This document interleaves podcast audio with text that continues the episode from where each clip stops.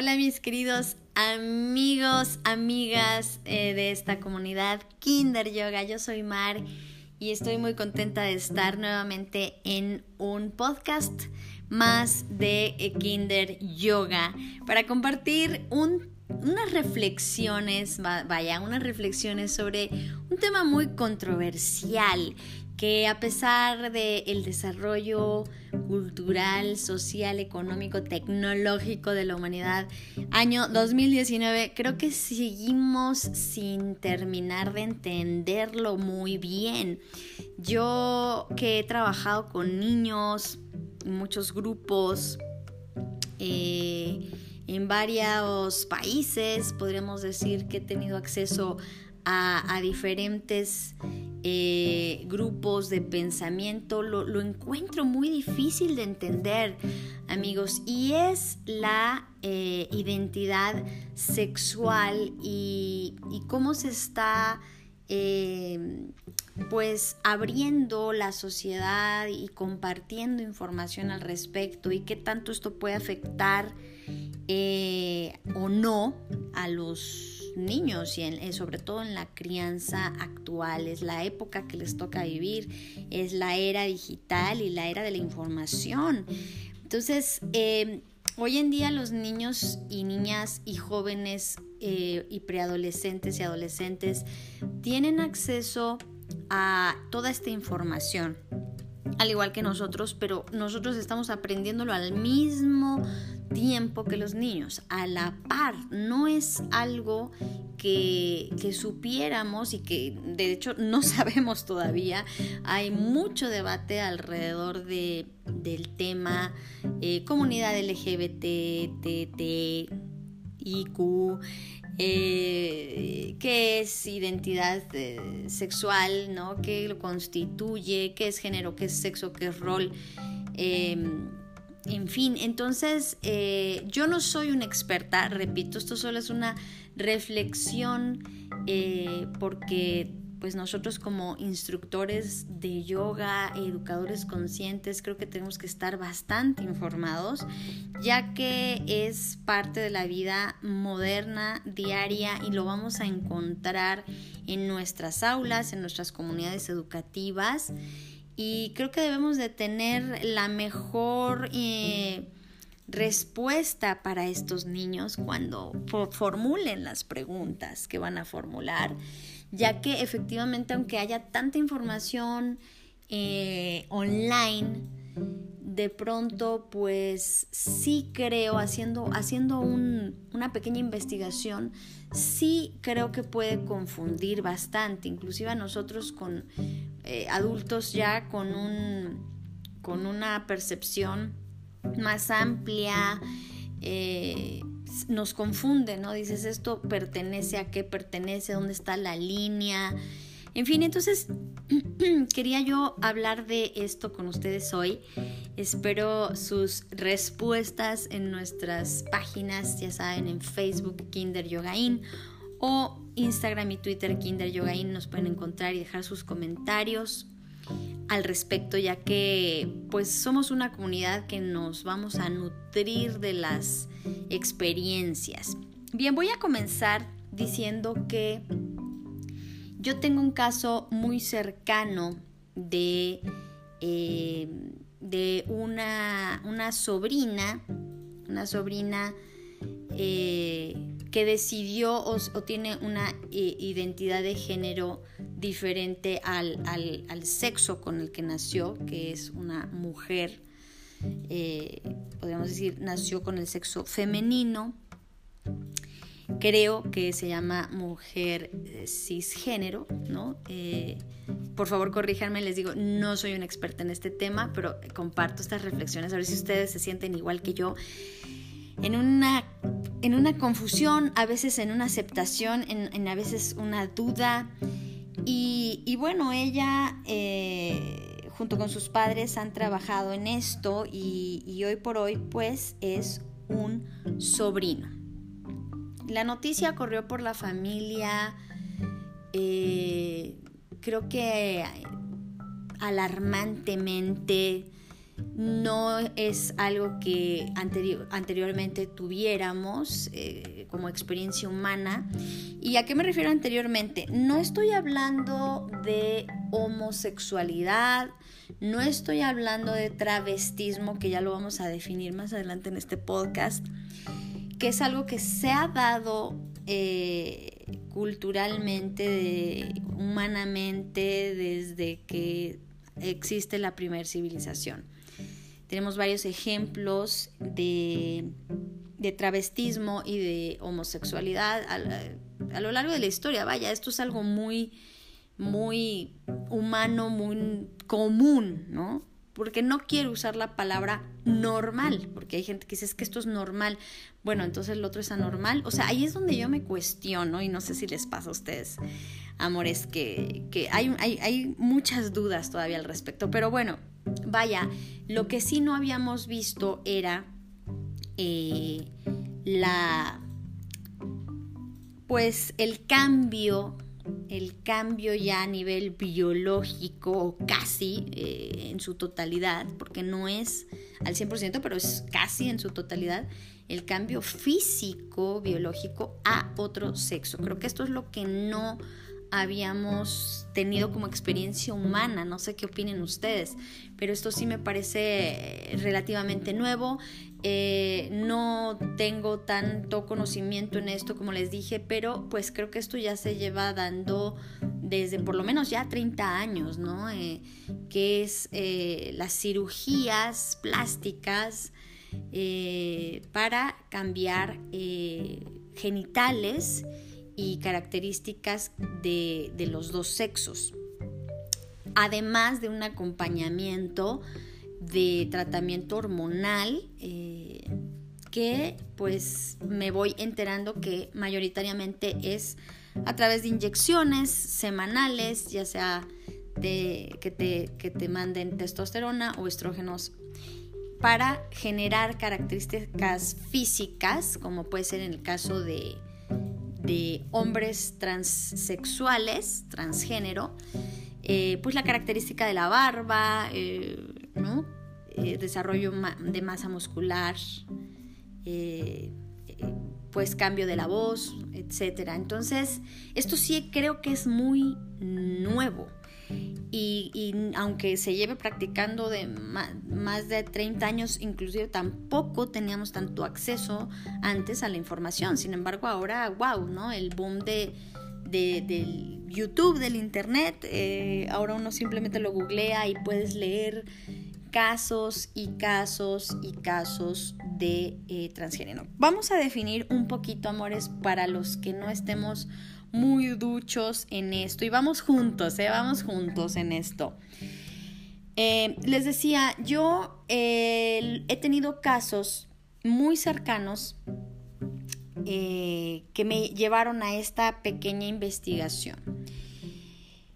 A mí creo que el, esta, esta ola de sectarizar a un grupo y meter a todos lo, a todo lo que no sea heterosexual eh, identificado con el sexo con el que nació en un grupo llamado LGBTTIQ y quién sabe porque le seguimos agregando cosas, me parece pésimo, sinceramente, amores. O sea, ustedes saben, mi concepto es todos somos humus, hijos del humus, humanos hijos de la madre tierra, creo que no tenemos por qué seguir con estas etiquetas y agrupando y agrupando a todo el que sea diferente a, al dominante, ¿no? Porque estamos en una era patriarcal, en una era donde el género que domina es el masculino y donde a nivel racial el, caucásico es el que domina. Entonces, como, dicen muchas personas hoy en día, pues eh, hombre blanco, heterosexual, está hasta arriba de la cadena alimenticia. Lo cual me causa bastante gracia, sin embargo no deja de ser terrible, ¿no? Eh, que no tengamos una sociedad homogénea, pero bueno, esto es algo, una realidad que estamos viviendo. Eh, entonces, eh, en base a esto, los, lo demás lo clasificamos, lo etiquetamos, bueno, y lo llamamos minorías, no sé cómo por qué. Eh, yo estoy en desacuerdo, no sé ustedes qué piensen, yo estoy en desacuerdo en, estas, en esto de, nombrar a, unas personas, a unos humanos, fellows, compañeros míos, humanos, hijos de la madre tierra, hermanos, familia, pues nombrar, ah, no, es que esto, ellos, ellos, o sea, aquellos, unos otros, pertenecen a la comunidad LGBTI, la que no encontramos estoy en absoluto, vaya, no, no estoy de acuerdo, no estoy de acuerdo con esto. Y además creo que eh, son casos muy diferentes, eh, totalmente diferentes, lo que puede ser eh, pues tu orientación sexual, vamos a hablar ya de términos, ¿no? Tu orientación sexual, tu gusto sexual, si es con alguien, con una pareja de tu mismo género, si es con alguien que no es de tu mismo género o si no tienes ningún problema con ambos que vendría siendo el primer, el primer, la primera parte del LGB, hasta ahí, ¿no? LGB. Lesbianismo, eh, LGG gay, supongo que es por gay, y bisexualismo. Homosexualidad o bisexualidad. Y pues aquí también lo cuestiono bastante. Yo no sé por qué los humanos nos hacemos siempre problema de todo y, todo lo tendemos a, llevar hacia, hacia lados oscuros y, traumáticos. Yo no sé cómo es posible que, que, a pesar de, les decía al inicio de este podcast, tantos años como humanos y todavía seguimos debatiendo si si la homosexualidad está bien o no está bien, o inclusive, ¿no? Religiones eh, debaten si es, que, no es, o si sí es aceptado por Dios. Oh my God, o sea, sinceramente, ahora sí que, oh mi Dios, eh, me pregunto esto, ya que, como decía al inicio, es algo natural en, el, en cualquier humano y en cualquier otro animal podemos ver pues animales que por alguna razón muestran su su sus como yo le llamo no el, el mamiferear el, la necesidad del mamífero de, de, de, tocarse de no de, sentirse y eventualmente de copular pues lo muestran indistintamente pues entre mismo sexo o no. Claro que hay una tendencia a la heterosexualidad también por fines eh, constituidos biológicamente para reproducirnos, pero no es algo ajeno que veamos en otros, en otros, en otras especies, la homosexualidad y por ende, pues a mí me, llama la atención que todavía estemos debatiendo esto, ¿no? Eh, que si es gay o es lesbiana o es bisexual. Pues mira, actualmente si el concepto del amor es creado por, por el humano eh, y la atracción sexual, pues es algo muy personal, pues qué importa sinceramente si te enamoraste de una persona de tu mismo sexo o no. Entonces, aquí no quiero decir que, lo que me conflictúa es la homosexualidad, quiero que quede muy claro porque creo que ya estamos pasados, pasados sobre el LGB, hasta ahí, ¿no? LGB, pasados eh, sobre este tema históricamente, ¿no? Eh, entonces, cuando tengamos este tipo de preguntas con los niños, y con los que trabajamos y sobre todo con eh, a partir del segundo septenio, ¿no? Ya con los adolescentes que están formando una identidad, pues podamos guiarlos en una naturalidad, ¿no? Eh, sin que se sientan mal porque están atraídos hacia un sexo u otro o porque están confundidos.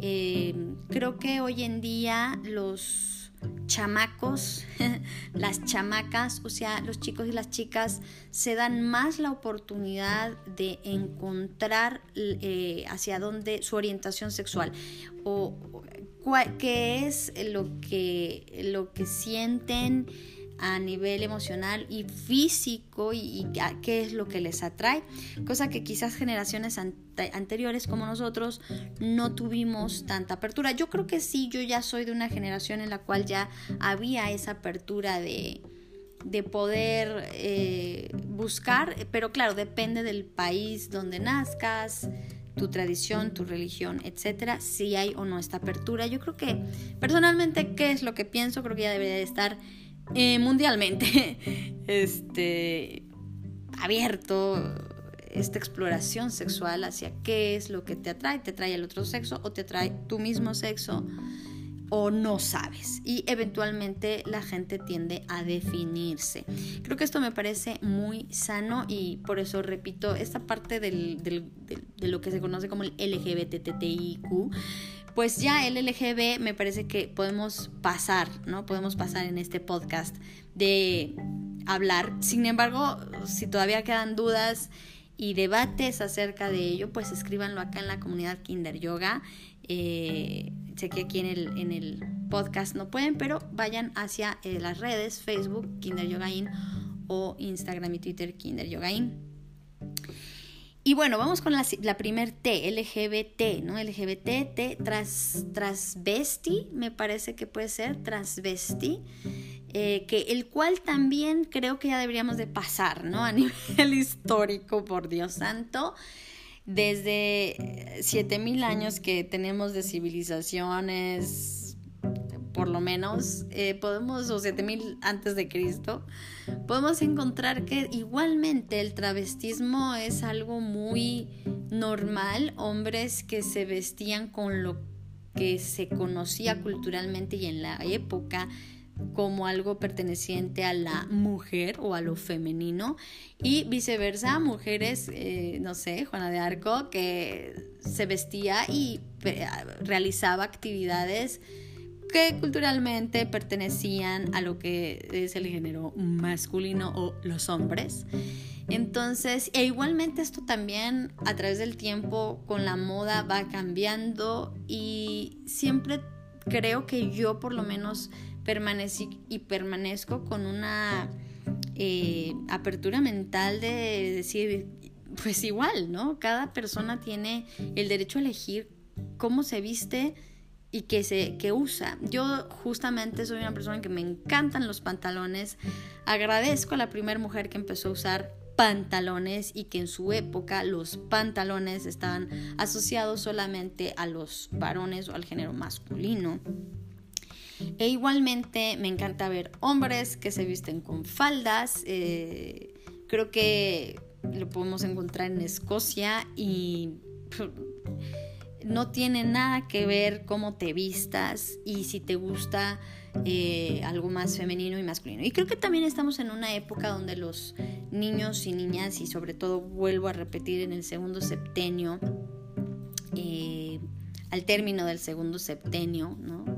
Justo al término, ya también hay una apertura en, repito, en algunos países, circunstancias familiares, eh, religiosas, culturales, pero sí, eh, mayoritariamente en Occidente podríamos encontrar que hay una apertura a que también eh, exploren sus gustos si es más hacia lo que tenemos concebido como algo femenino, que podría ser maquillaje, ¿no? Em, vestidos, colores, rosas que tenemos asociados con esta con este género femenino, mujer, no sé, o algo diferente y más lo que asociamos con masculino, ¿no?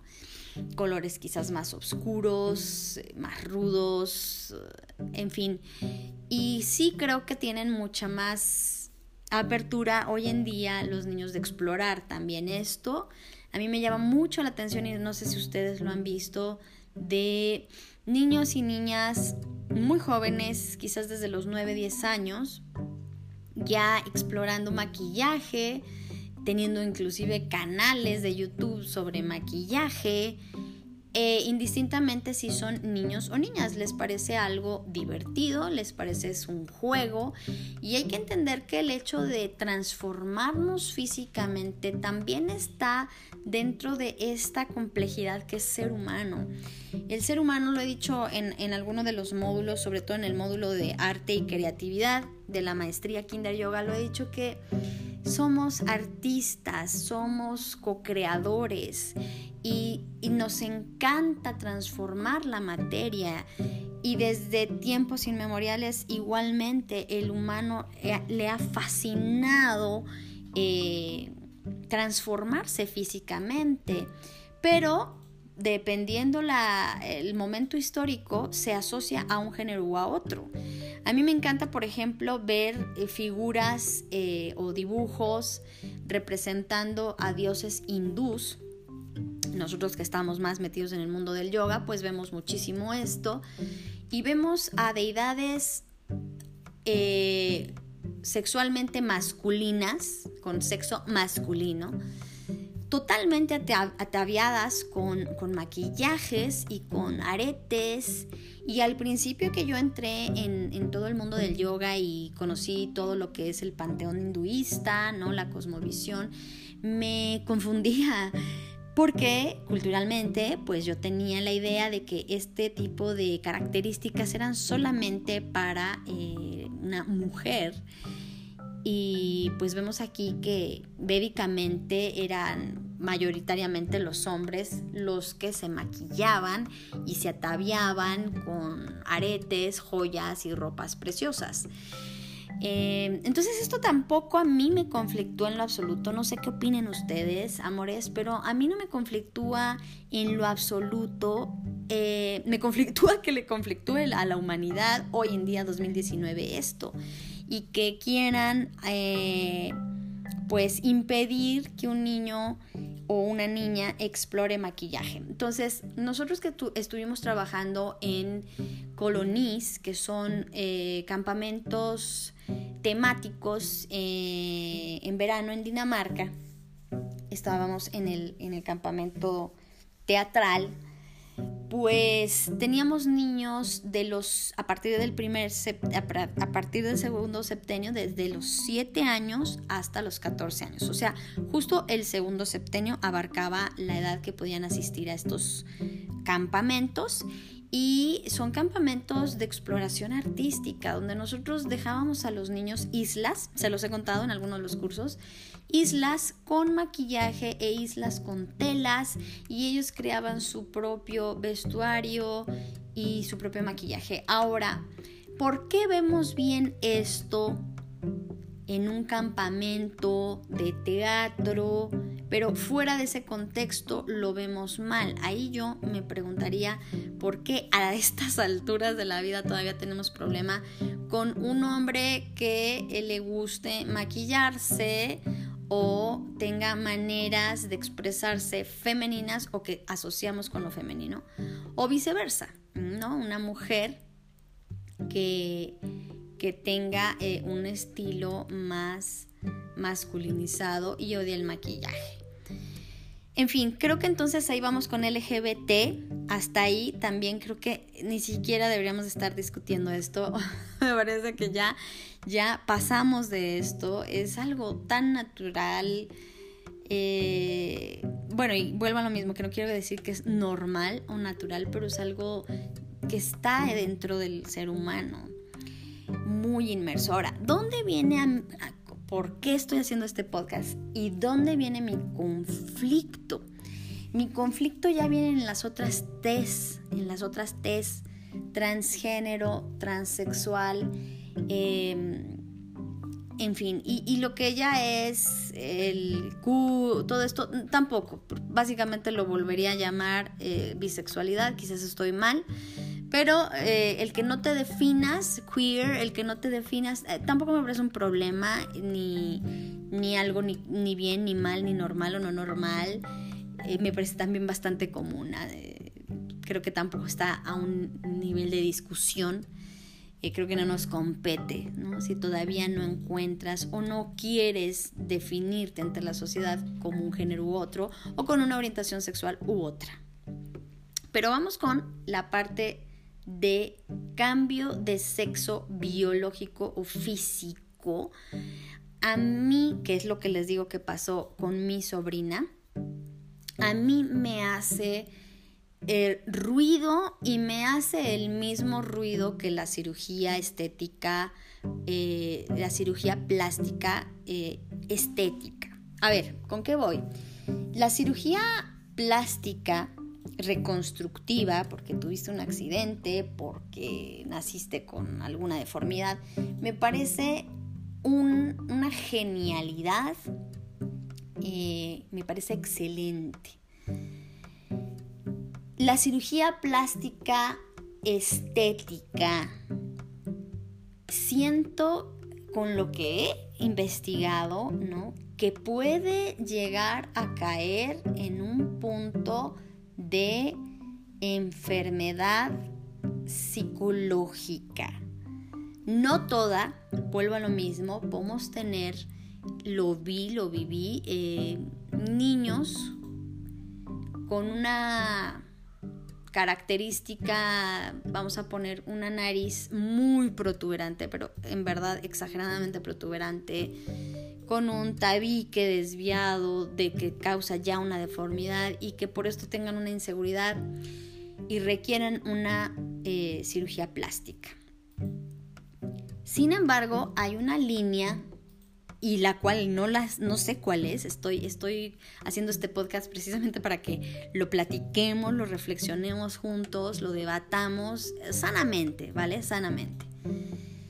Hay una línea donde, eh, donde se cruza hacia la eh, dismorfia, creo que se llama, pero es cuando tú ya estás no aceptándote, no aceptando este cuerpo, eh, ya no es sano y tratas de modificarlo con esta agresión. Porque una cirugía, cualquier cirugía, es sumamente agresiva. El hecho de que a ti te anestesien y no sientas nada no quiere decir que no te están haciendo nada. Tu cuerpo es como si hubiera ido a la batalla del Kurukshetra, a una batalla, si hubiera enfrentado con una persona con una super espada macro, eh, que te hubieran dado varias golpes y varias cortadas y después tuvieras que recuperarte si es que sobrevivías. En fin, hoy en día la medicina, antibióticos, eh, cocidas y todo lo que hay, pues te permite recuperarte y no morir como pasa en una batalla. Pero no quiere decir que no hayas vivido eso a un nivel físico, un gran trauma físico. Eso es una cualquier cirugía. Eh, entonces, cuando ya empiezo a ver que, que tantos jóvenes y podríamos decir adultos, adultos jóvenes, vamos a decir gente que ya está en el tercer septenio de su vida, empezando el tercer septenio de su vida, 21 años en adelante, que podríamos llamarlos eh, socialmente adultos, pero todavía son pues jóvenes y se someten a todas estas cirugías ya una tras otra y de pronto los tenemos ya en una etapa de mediana edad, de 40 años, y siguen y siguen hasta deformarse nuevamente. Porque a tanta cirugía estética tiene sus daños colaterales. Hemos, lo hemos visto con los silicones, con los rellenos, con los implantes y cómo el cuerpo los rechaza, etc. Entonces, todo esto sí ya me, me, hace mucho ruido, amores. Ya no me parece sano. En, por, ¿Por qué quiero aclarar esto de la cirugía estética? Porque vuelvo a lo mismo, el hecho de transgénero o transexual, el que no te sientas identificado con el sexo biológico con el que naciste, no me hace ruido. Lo que me hace ruido es la transformación y es la en la que me pregunto si yo... Eh, pues eso, si, si, no lo he vivido en carne propia para saber lo que se siente, eh, esa angustia que se debe sentir de estar eh, o de creerte en un cuerpo equivocado, porque no sabemos si es creencia, si es un aspecto psicológico. Em, todavía no, no se ha desarrollado tanto el tema, vaya a nivel histórico, la comprensión como para saberlo. Pero bueno, sea o no debe de ser bastante angustiante, pero el hecho de que hoy ya legalmente puedas hacer este cambio, cambio de, de género en tu pasaporte, en tu, en tu identificación como ciudadano, no sé en dónde está la línea, amores, con la dismorfia. No sé dónde está la línea con no aceptar el cuerpo. Y se los digo desde un punto de vista de alguien que ha sufrido alguna enfermedad y que valoro demasiado mi estado de salud cuando estoy en estado de salud. Y, siento eh, pues muy fuerte el hecho de, tener, por ejemplo, eh, que yo tomar pastillas o yo inyectarme cuando estoy saludable, cuando tengo un cuerpo físico saludable. Ahí es donde me hace el ruido.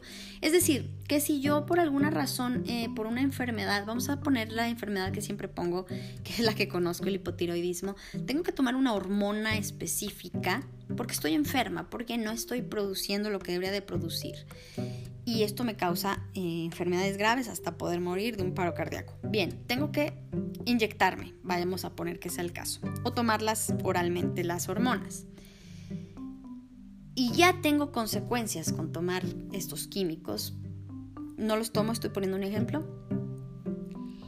Ahora, te tienes un cuerpo físicamente 100% sano y tú lo vas a someter a una cirugía que ya expliqué, ¿no? que es un, fenómeno muy violento, a una o varias cirugías para transformar genitales o quitar eh, partes del cuerpo y además semanalmente pincharte el cuerpo inyectándote hormonas. Ahí me conflictúa. Ahora, quiero decir que no es porque sea la parte de la comunidad. Me conflictó igualmente cualquiera que se tenga un cuerpo sano y se pinche como en el gimnasio para desarrollar músculos.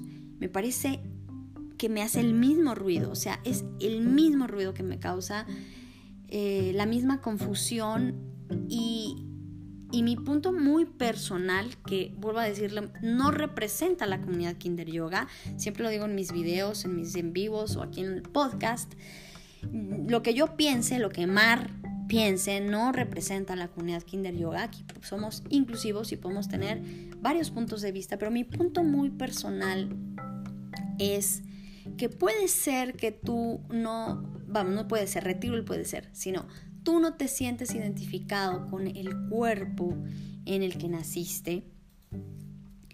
Sin embargo, eh, cortarlo, en dónde, yo me pregunto, ¿dónde está la línea con cortarte un, pie? simplemente porque crees que no debería de existir el pie. Y pongo este caso porque en mi investigación llegué hasta ese, a ese tipo de casos. Existe ese tipo de casos donde una persona por una enfermedad psicológica, psiquiátrica, eh, siente que una parte de su cuerpo no es de su cuerpo y no debería de estar ahí.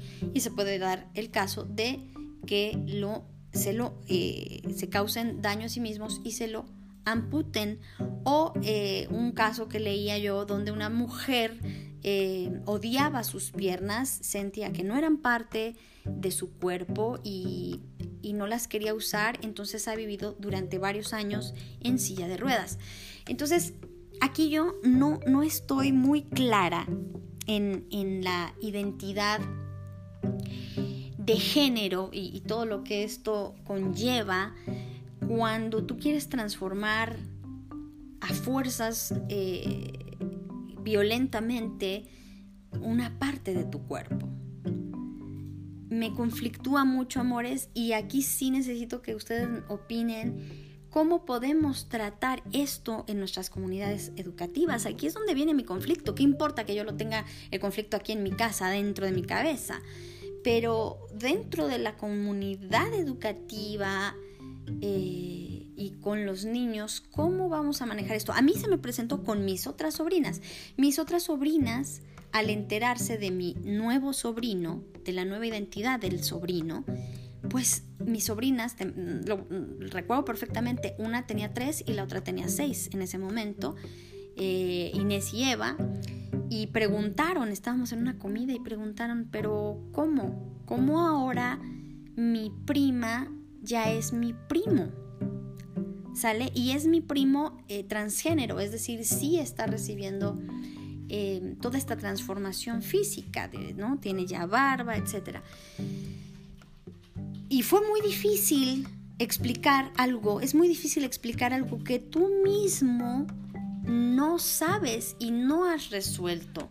Amores, entonces realmente esta es una reflexión, yo no quiero dejar aquí eh, ninguna eh, pues conclusión. Yo no he llegado todavía a ninguna conclusión con respecto al, a los hombres y mujeres transgénero.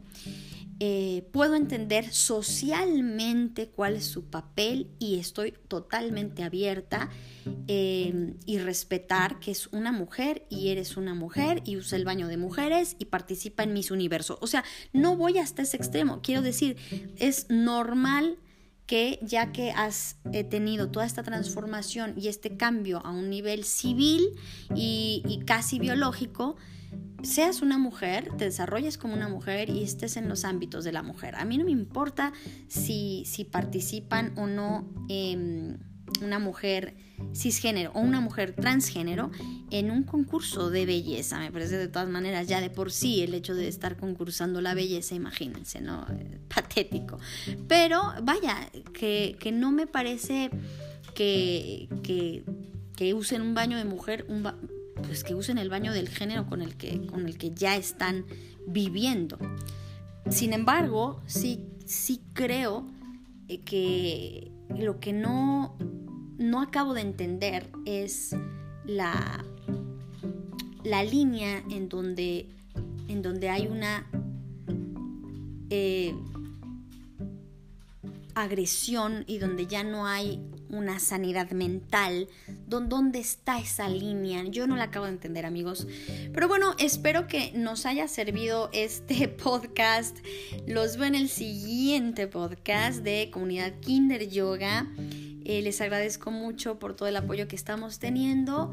Eh, y no se pierdan esos videos, esos en vivos que hacemos tan nutritivos. Y si tienen un buen libro que recomendar al respecto, de este tema donde nos pueda quedar un poquito más claro qué es la identidad de eh, sexo, eh, cuáles son los componentes como la identidad de género, la orientación sexual, el rol ¿no? de género, qué rol quieres jugar en la sociedad, etcétera. Pues bueno, si tienen alguna bibliografía muy, muy buena y sobre todo cómo tratar esto con los niños y con los jóvenes, pues escríbanla en nuestras redes sociales Kinder Yogain. Los veo por allá, mis amores, y les deseo un maravilloso día.